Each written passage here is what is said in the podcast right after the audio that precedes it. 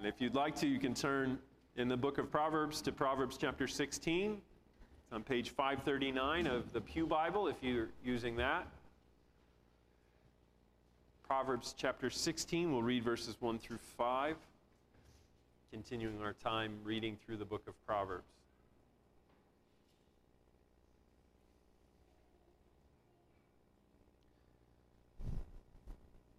Proverbs 16, verses 1 through 5. Lend your attention. This is the very word of God. The plans of the heart belong to man, but the answer of the tongue is from the Lord. All the ways of a man are pure in his own eyes, but the Lord weighs the Spirit. Commit your work to the Lord and your plans will be established. The Lord has made everything for its purpose, even the wicked for the day of trouble. Everyone who is arrogant in heart is an abomination to the Lord. Be assured, he will not go unpunished. Thus far, the reading of God's word. Join me in prayer as we ask his blessing on the reading and the preaching of the word.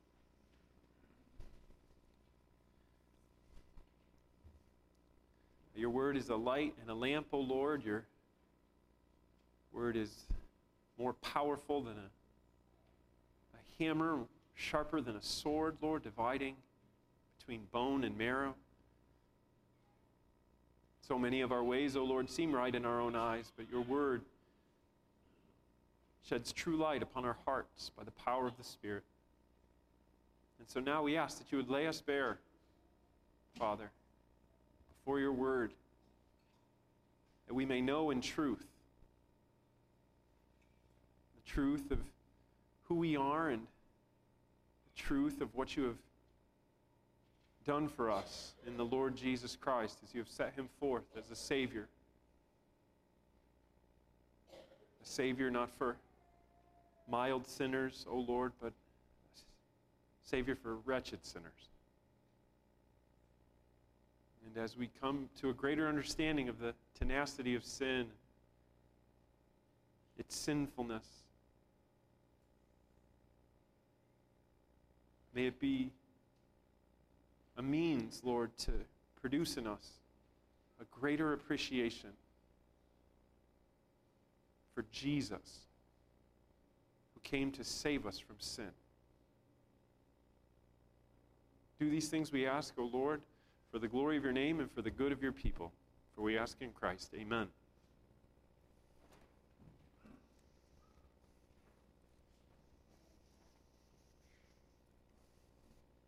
We come to question 83 and 84, which you can find on page 974 in the hymnal.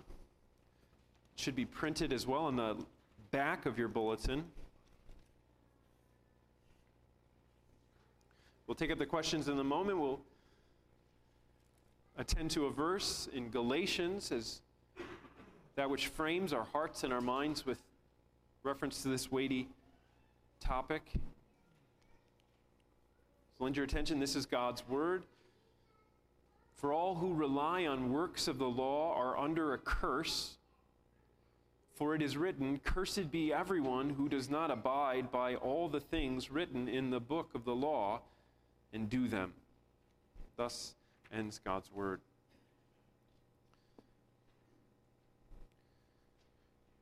And question 83 asks Are all transgressions of the law equally heinous? Some sins in themselves and by reason of several aggravations are more heinous in the sight of God than others. Then question 84 asks what doth every sin deserve? Every sin deserveth God's wrath and curse, both in this life and that which is to come.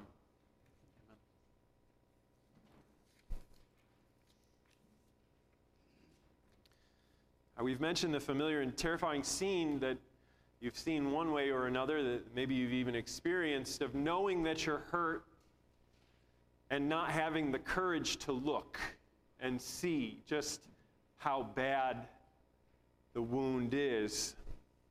I've seen it play out in a number of movies. The man is clearly wounded and his heart is gripped with fear and he doesn't want to know. I've experienced it before. I had a terrible cut on my hand and I knew that it was very bad and I just didn't have the courage to look.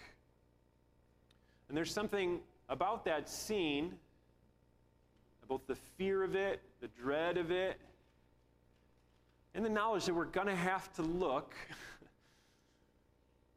that helps us to understand something of the difficulty of coming to terms with the truth of sin. And because the truth of sin, and we know this at a certain level, is that it's worse than we think, it's worse than we know. And that strangely, it's only by coming to terms with it to some degree that we're positioned to either seek the help that we need or marvel at the help that we've received. Does that make sense? Somehow coming to terms with it. And we know that convincing ourselves that it's not bad, that's not the way to go, though we flirt with that, don't we? Convincing ourselves that it's probably worse on other people. I suppose there could be a way to redeem some sort of value from that observation, but there's no real hope or comfort in that if you're holding in your hand or on a vein, as it were, a gushing wound. These questions want to orient us aright to the difficult reality of sin.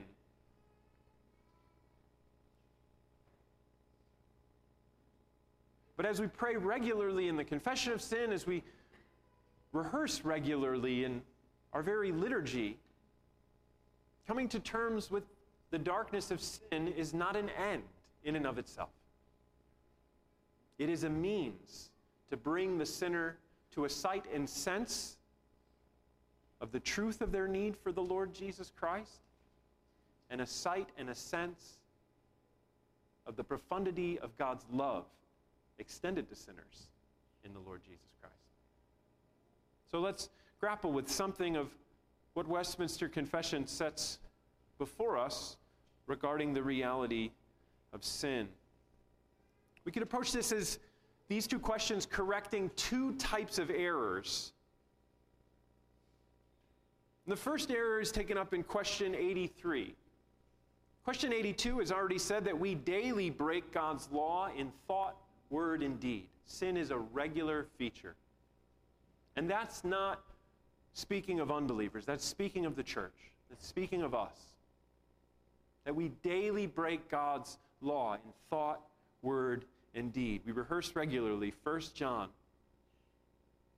The evidence that the truth is in us is not that we have no sin. The evidence that the truth is in us is that we confess our sin. The one wrong conclusion we might be tempted to draw about that is since everyone sins pretty much regularly, one sin is pretty much the same as the next. If everyone's constantly sinning, then all sin must be pretty much alike. And that's the error that question 83 asks. It asks, Is all sin equally heinous? And answers explicitly, Not all sin is equally heinous. That some sin is more heinous in the sight of God than other sin. John 19 11 is one of the several texts that the Westminster Shorter puts forth for this. The scene is Jesus before Pilate, and we read as follows Jesus answered, You would have no authority over me at all unless it had been given to you from above. Therefore, he who delivered me over to you has the greater sin. We could say a lot about that, but you can hear Christ making a differentiation between even the miscarriage of justice, the gross injustice that's about to take place under Pontius Pilate's lawful authority, That's one form of sin. He doesn't pull any punches on that. But he also speaks in truth and acknowledges the sober fact that it's not the worst sin in this morass of sin that's unfolding in the trial of the Lord Jesus Christ. He says the one who betrayed him is the one who has the greater sin.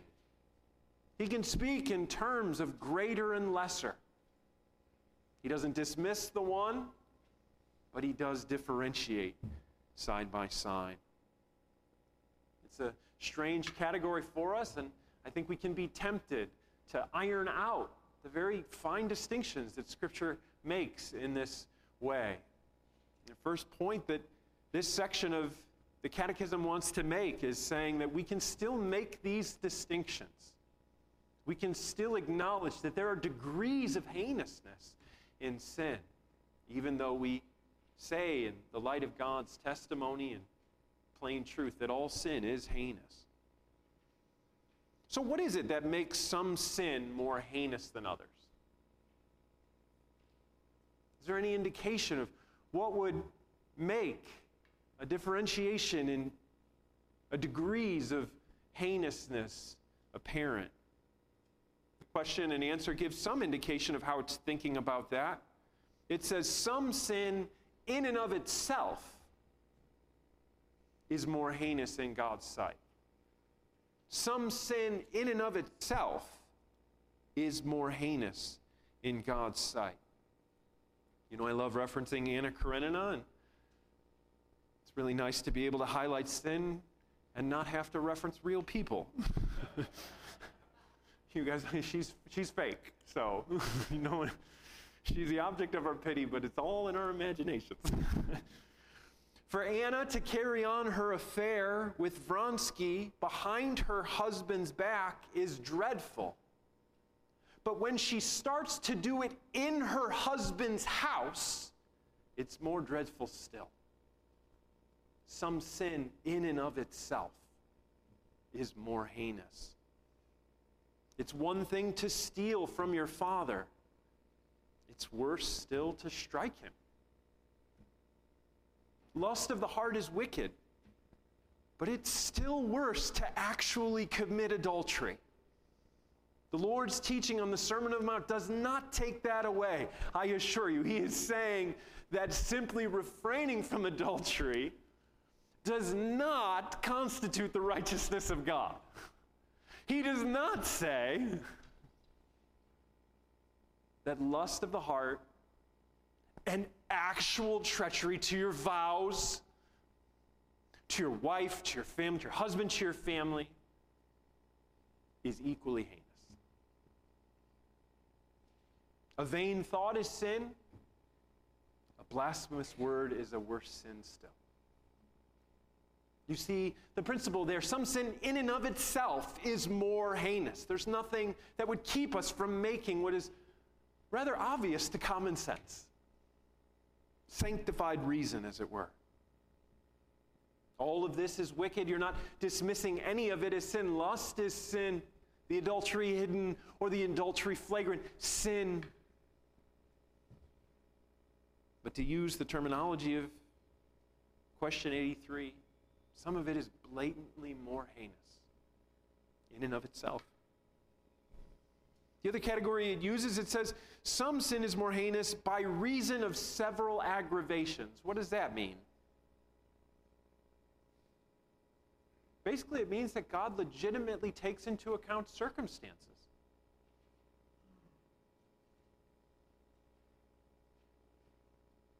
God legitimately takes into account the specifics of every scenario.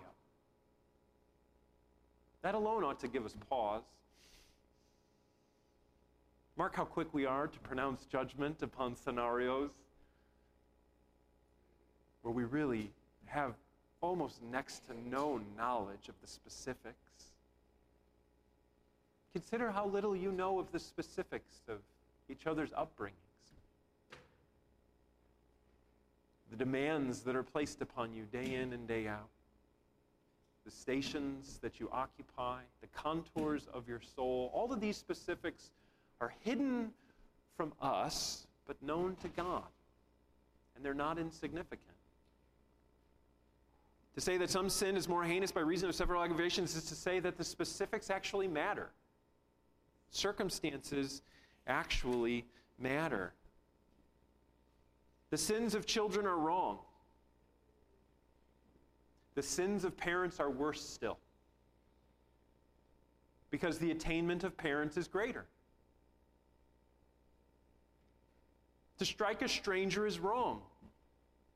To strike one's father is worse still, because the bond that knits is greater.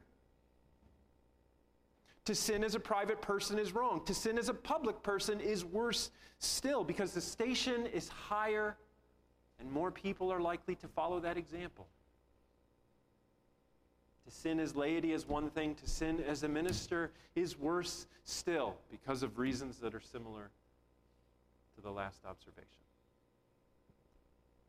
The basic principle seen in all this is the more that one is given, the higher the bar. Or to use the language of Scripture, to those to whom much is given,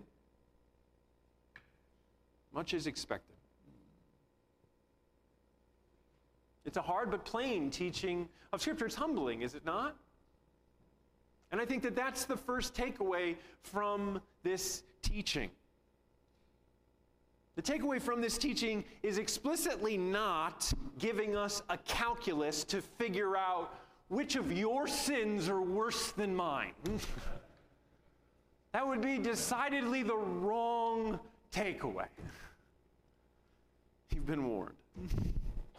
All sin is heinous. It would be folly and wickedness to take this distinction and attempt to make of it a balm for an ailing conscience. That'd be like saying, I have a cut that's going to kill me on my hand, but I think yours is worse, and I guess I'll draw comfort from that. It's absurd and potentially deadly. I think one of the plainest takeaways that we can seize is what we've already alluded to. We can marvel at the perfect knowledge and justice of God.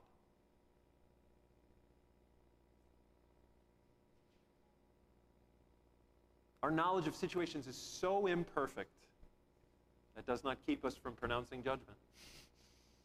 It ought to, but it doesn't. But the knowledge of the judge who will judge all the earth is perfect.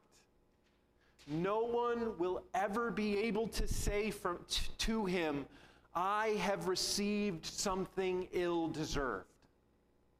Even the judgment that sinners receive outside of Christ will be so blatantly just that all will either fall silent in adoration or declare, Great are you, O Lord. And categories like this give us a little bit of a glimpse into the perfections of his dealings. Can you see that? Is that plain? The other takeaway is we ought to grow in humility from this. As we look to ourselves the stations that He has us in, the gifts and the graces that He has given us. And we seek His help to live faithfully therein. Noting that we frequently fall short of the graces which we've been given. And asking that that would give us pause to pronounce brazenly upon the shortcomings of others that we might be moved to meet them with understanding as we seek the Lord's forgiveness. And the last takeaway, I trust you'll be able to rejoice at, is that the blood of Christ cleanses from all sin, from the least heinous to the most heinous. We may not be able to escape the earthly consequences of heinous sin. The marriage may be destroyed. The verdict from the earthly court may be irreversible. But there is true freedom and welcome to be had with God for the worst offender, for the one who finds refuge in the beloved Son, who shed his blood not for mild sins only, but for all sin. That is the word of the Lord. If that's the first error, the second error is that some sin is no big deal. If we're constantly sinning all the time, then it must be the fact that sin must not be that big of a deal. It was said in Second Chronicles chapter 1 that Solomon made silver and gold as common as stone. I suspect that had a negative effect on the value of silver and gold. But the commonness of sin does not detract from sin's severity. We cannot observe commonness and conclude triviality. And that's what question 84 tells us plainly. What does all sin deserve? We heard it in Galatians 3. It deserves God's curse. It deserves God's just wrath being poured out. Again, this is sobering for us. In our minds, most sin is excusable. Left to our own fallen reason, this is an overreaction from God. Is it not? Mark if you aren't tempted to conclude that. Mark if you still don't have to wrestle in your heart put the excellencies of his justice firmly before you. To come to the conclusion that no, this is right, and my view of sin is what is wrong.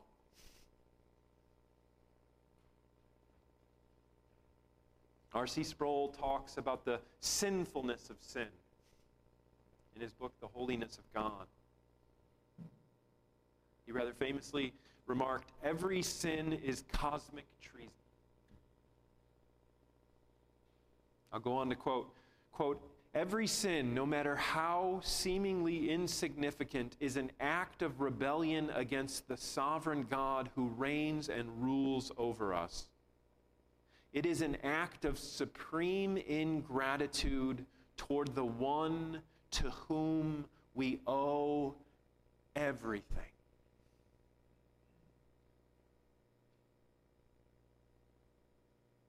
If even with our fallen reason we can instinctively feel that crimes against parents are some of the worst crimes conceivable because of how much parents have rendered unto children, how much worse the rebellion of our hearts against the Holy One, the Maker who gives us all things, apart from whom we have nothing at all.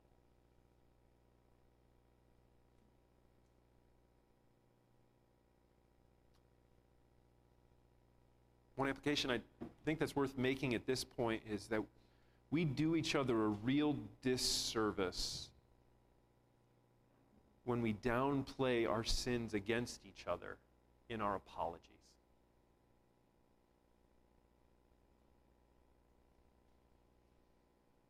We who have the truth ought to apologize to one another with the true knowledge of what sin is. Too frequently, our own apologies are filled with language like, I messed up. I made a mistake. Just cut me a break. I'm sorry. You're making too big a deal out of this. Mark if they're not. I don't have my glasses, so I don't know if you're nodding.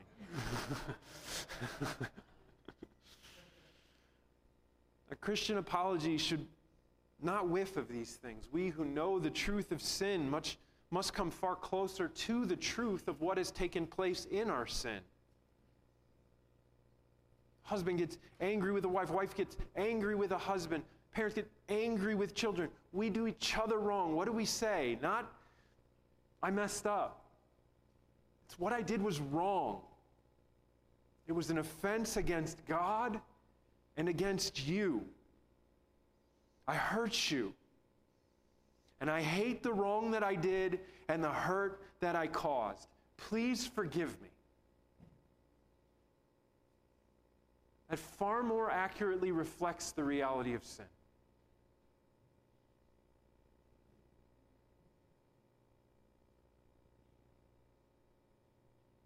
And at a practical level, it becomes much easier to forgive when a full articulation of the wrong is set forth willingly. Is it not? Scripture is plain. All sin deserves God's wrath and curse, both in this life and the life to come. It's the terrifying words that the Lord Jesus Christ speaks in Matthew 25 Depart from me, ye cursed, into everlasting fire, prepared for the devil and his angels.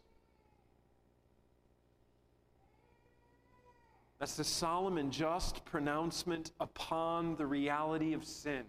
And it's terrible to consider.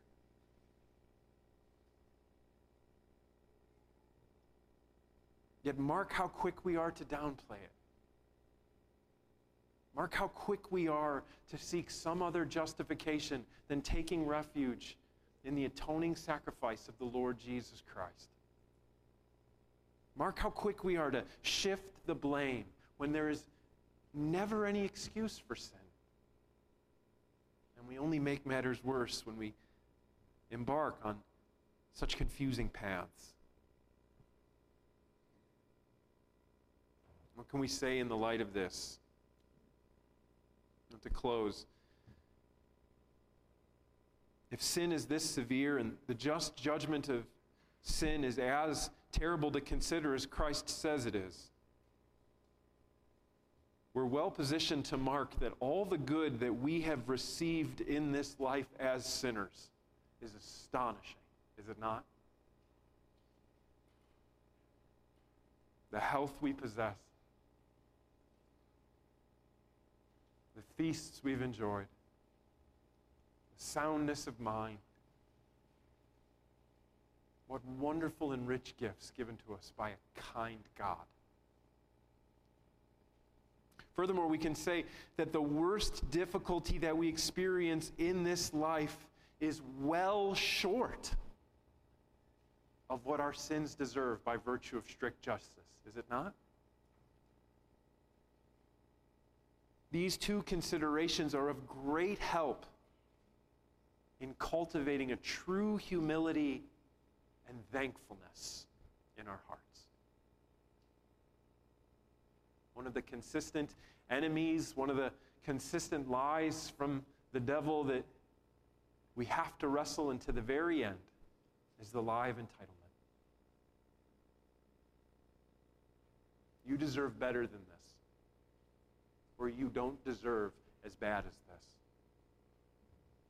But the plain doctrine of the heinousness of sin and the plain testimony of his goodness, which has adorned all of our days, work against the devil's lies in that regard. Second, we can mark the profound love of God in the Lord Jesus Christ If the dreadfulness of sin's punishment is set before us in the reality of everlasting fire, of communion with devils and demons forevermore. How profound that the Lord Jesus Christ drank the cup of God's wrath in full so that we would never have to taste such a dreadful end. And this by virtue of pure, redeeming love. Grace and mercy unbounded.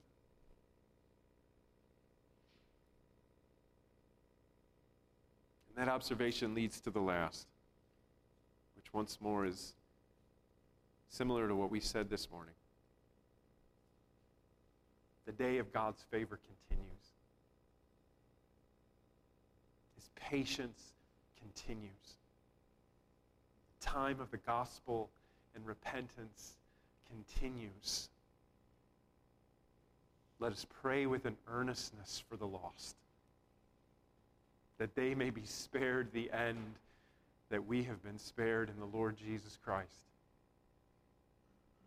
But the dreadful fact is that sin will be punished. All sin will be punished. All sin will be accounted for. It will either be exacted from the sinner or it will already have been exacted from the Son. Let us pray with earnestness that more and more find shelter in the shadow of his wings. Let's pray.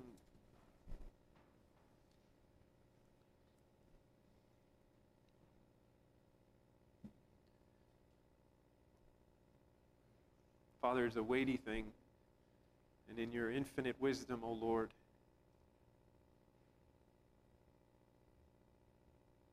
veil us from a, a full sight of the dreadful reality of sin which clings to us. And we praise you for that, for surely it would lead us into despair. And so we do ask, Lord, that whenever you open our eyes to the truth of our sin, that you may be pleased to work it for good, produce in us humility, and to drive us in utter dependence into the arms of the Lord Jesus Christ, Savior of sinners, that we may grow in our knowledge of your love. Be pleased to do these things, for we ask in the name of Jesus Christ our Lord. Amen.